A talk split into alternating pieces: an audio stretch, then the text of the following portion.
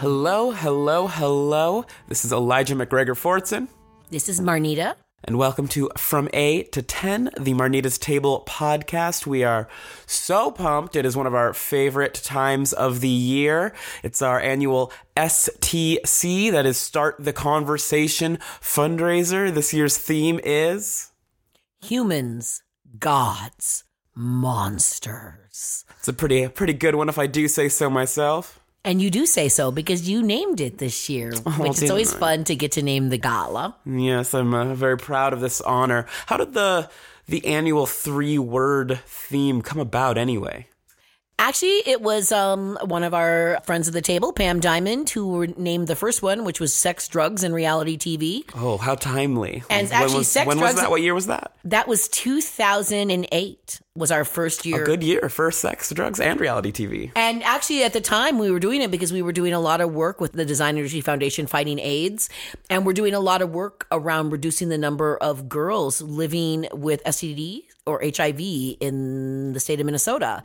So we were doing a lot of work about sexual health and teen sexual health. And that's when we learned that teenagers were never encouraged to talk about sex or uh, entering adulthood as healthy sexual adults um, that it was like a verboten thing. And in fact, our first year calling it sex, drugs, and reality TV. Of course, reality TV was was already big, but was getting bigger. And drugs, we also meant like drugs like Viagra and Cialis. We were talking about how often people are automatically medicated if they're depressed or other things. Like so, it wasn't just illicit drugs; it was also just the big pharma and drugs and the way that we medicate ourselves. And so, every year since then, we've stayed with the three word formulation. What's uh? What was your? What's one of your other favorite three words of the past few years? Well, um, I liked Race Money Power. Race Money Power was really good. was really good. Weirdly enough, though, the one of the most stable conversations, you know, like it, it seems so boring, um, was food, shelter, clothing. And that was that was the year of the artifact where the young man came in and and brought the thing because he had met somebody at the table, he had gotten a job, he had been homeless, and he brought us, you know, this little dish that he had made in his kitchen and he said became because of the table, I have food, I have shelter, I have clothing, and it was like you know manifest why um, it was important that the work get funded and not just be funded by clients. Um, so in in many ways, uh, my favorite logo of all the years was actually um, science, technology, art. That's just That's been my favorite color field and my favorite. That one kind of looks like the the cover of a, a textbook. I really like that one actually. Yeah, that's one of my favorites. But this year, Humans, Gods, Monsters. I'm excited about November 9th. I'm excited to be in our new um, event space in at Westminster Presbyterian Event Center at 1200 Marquette in downtown Minneapolis. It's wonderful. It's got a heated parking garage. It's lovely, but you know, the fact is, this conversation could be had anywhere. You know, and so we're really thinking about whether we want to start keeping or, or posting some of the questions that we're asking about this. Like, are you coming to take your mask off or to put it on? Um, you know, there's this is our first year of being a masquerade gala. Which I am so excited about. My 16th birthday party was a, a masquerade party, so this has been in my blood for a long, long time. Yes. So, yeah, November 9th, Saturday, November 9th, you can go online to marnitastable.org and check it out. Uh, tickets are on sale now, but we don't really plan on turning anyone anyone away. If you're interested in coming, just reach out to us, um, and we can hook you up with some scholarship tickets. Some of our funders have, uh, and some of our funders and supporters have bought big blocks of tickets for people to be able to attend. So we really want to hook you up with those. So just reach out at either info at marnitastable.org or just message us on the Facebook, or just if you know someone from the table, they'd be super happy personally Hook send you you. That send you that info. But in addition, you know, sometimes people say, well, why do you do a fundraiser? And often we give a lot of tickets away, but in Which fact, I'd like to I'd like to note that uh, I think it's impressive of us that people ask why our non-profit does a fundraiser because we're so well known for you know doing work worth paying for.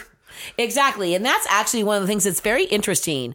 When we started the table and um, we started going for grants and things, we had clients and we wouldn't always get grants. And what was interesting to us, we thought that if people were coming and paying us to do and hiring us to do other work for us, that that would make us more likely to get funding. But in fact, sometimes it played against us.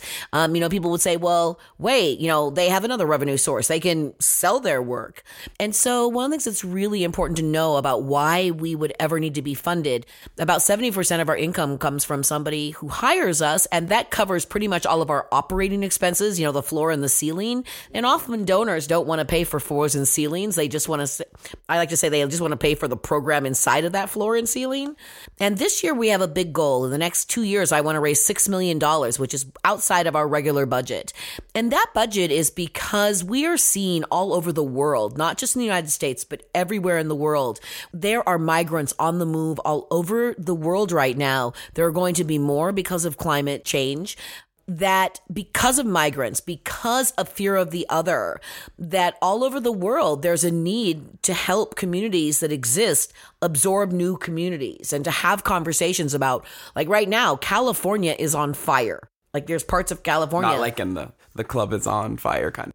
Yeah, not in a yeah, the roof is on fire. Let the no Like the the whole state is on fire. As a native Californian, I find it distressing.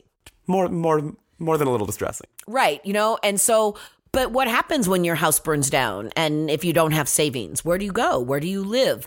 I, I, think that more people need to be having these questions and and having these conversations that are. And so having a funding source independent of our clients who come to us and say, you're going to help this school district or you're going to help this area.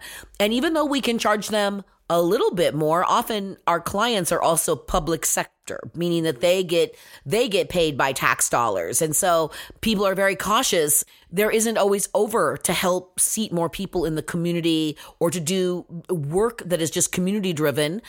And the other piece of it is that we've really become experts at what we do.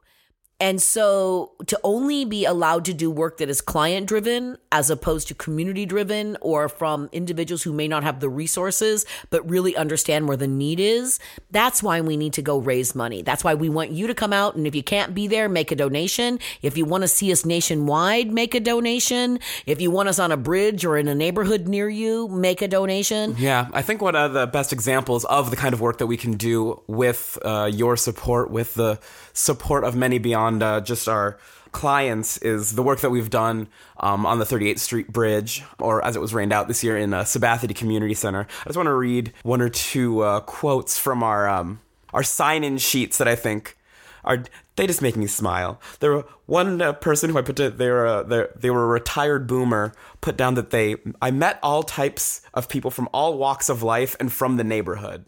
That is a thing that I feel like a boomer in their in the neighborhood they live in doesn't usually get to do. A boomer now feels I as a millennial, I love the way that I say boomer. It's it's very specific, but now feels like they know their neighborhood better. That's a thing that usually you'd see happening, you know, for young people, but having older folks, I, I hope no boomers are offended that I called them older folks, feel more comfortable in their community and meet people across difference in their diverse and diversifying communities is so important. And that's the exact kind of work that we can do with funding. So, anyway, we hope to see you on November 9th. Again, uh, tickets are on sale, but if you can't uh, afford a ticket or you're interested in scholarship tickets, just hit us up. Info at marnitastable.org is the email, or you can message us on Facebook or reach out to just anyone on staff that you know. And we'd be super happy to hook you up with a ticket. We'd be super happy to and hook we you up could with use volunteers. Uh, we could also use uh, We love hospitality guides, volunteers, all sorts of people. Absolutely. The food will be fantastic. And uh, Westminster is just an amazing event space. So we can't wait to see you there and mask. This is Elijah. This is Marnita. And this is from A to 10, signing off.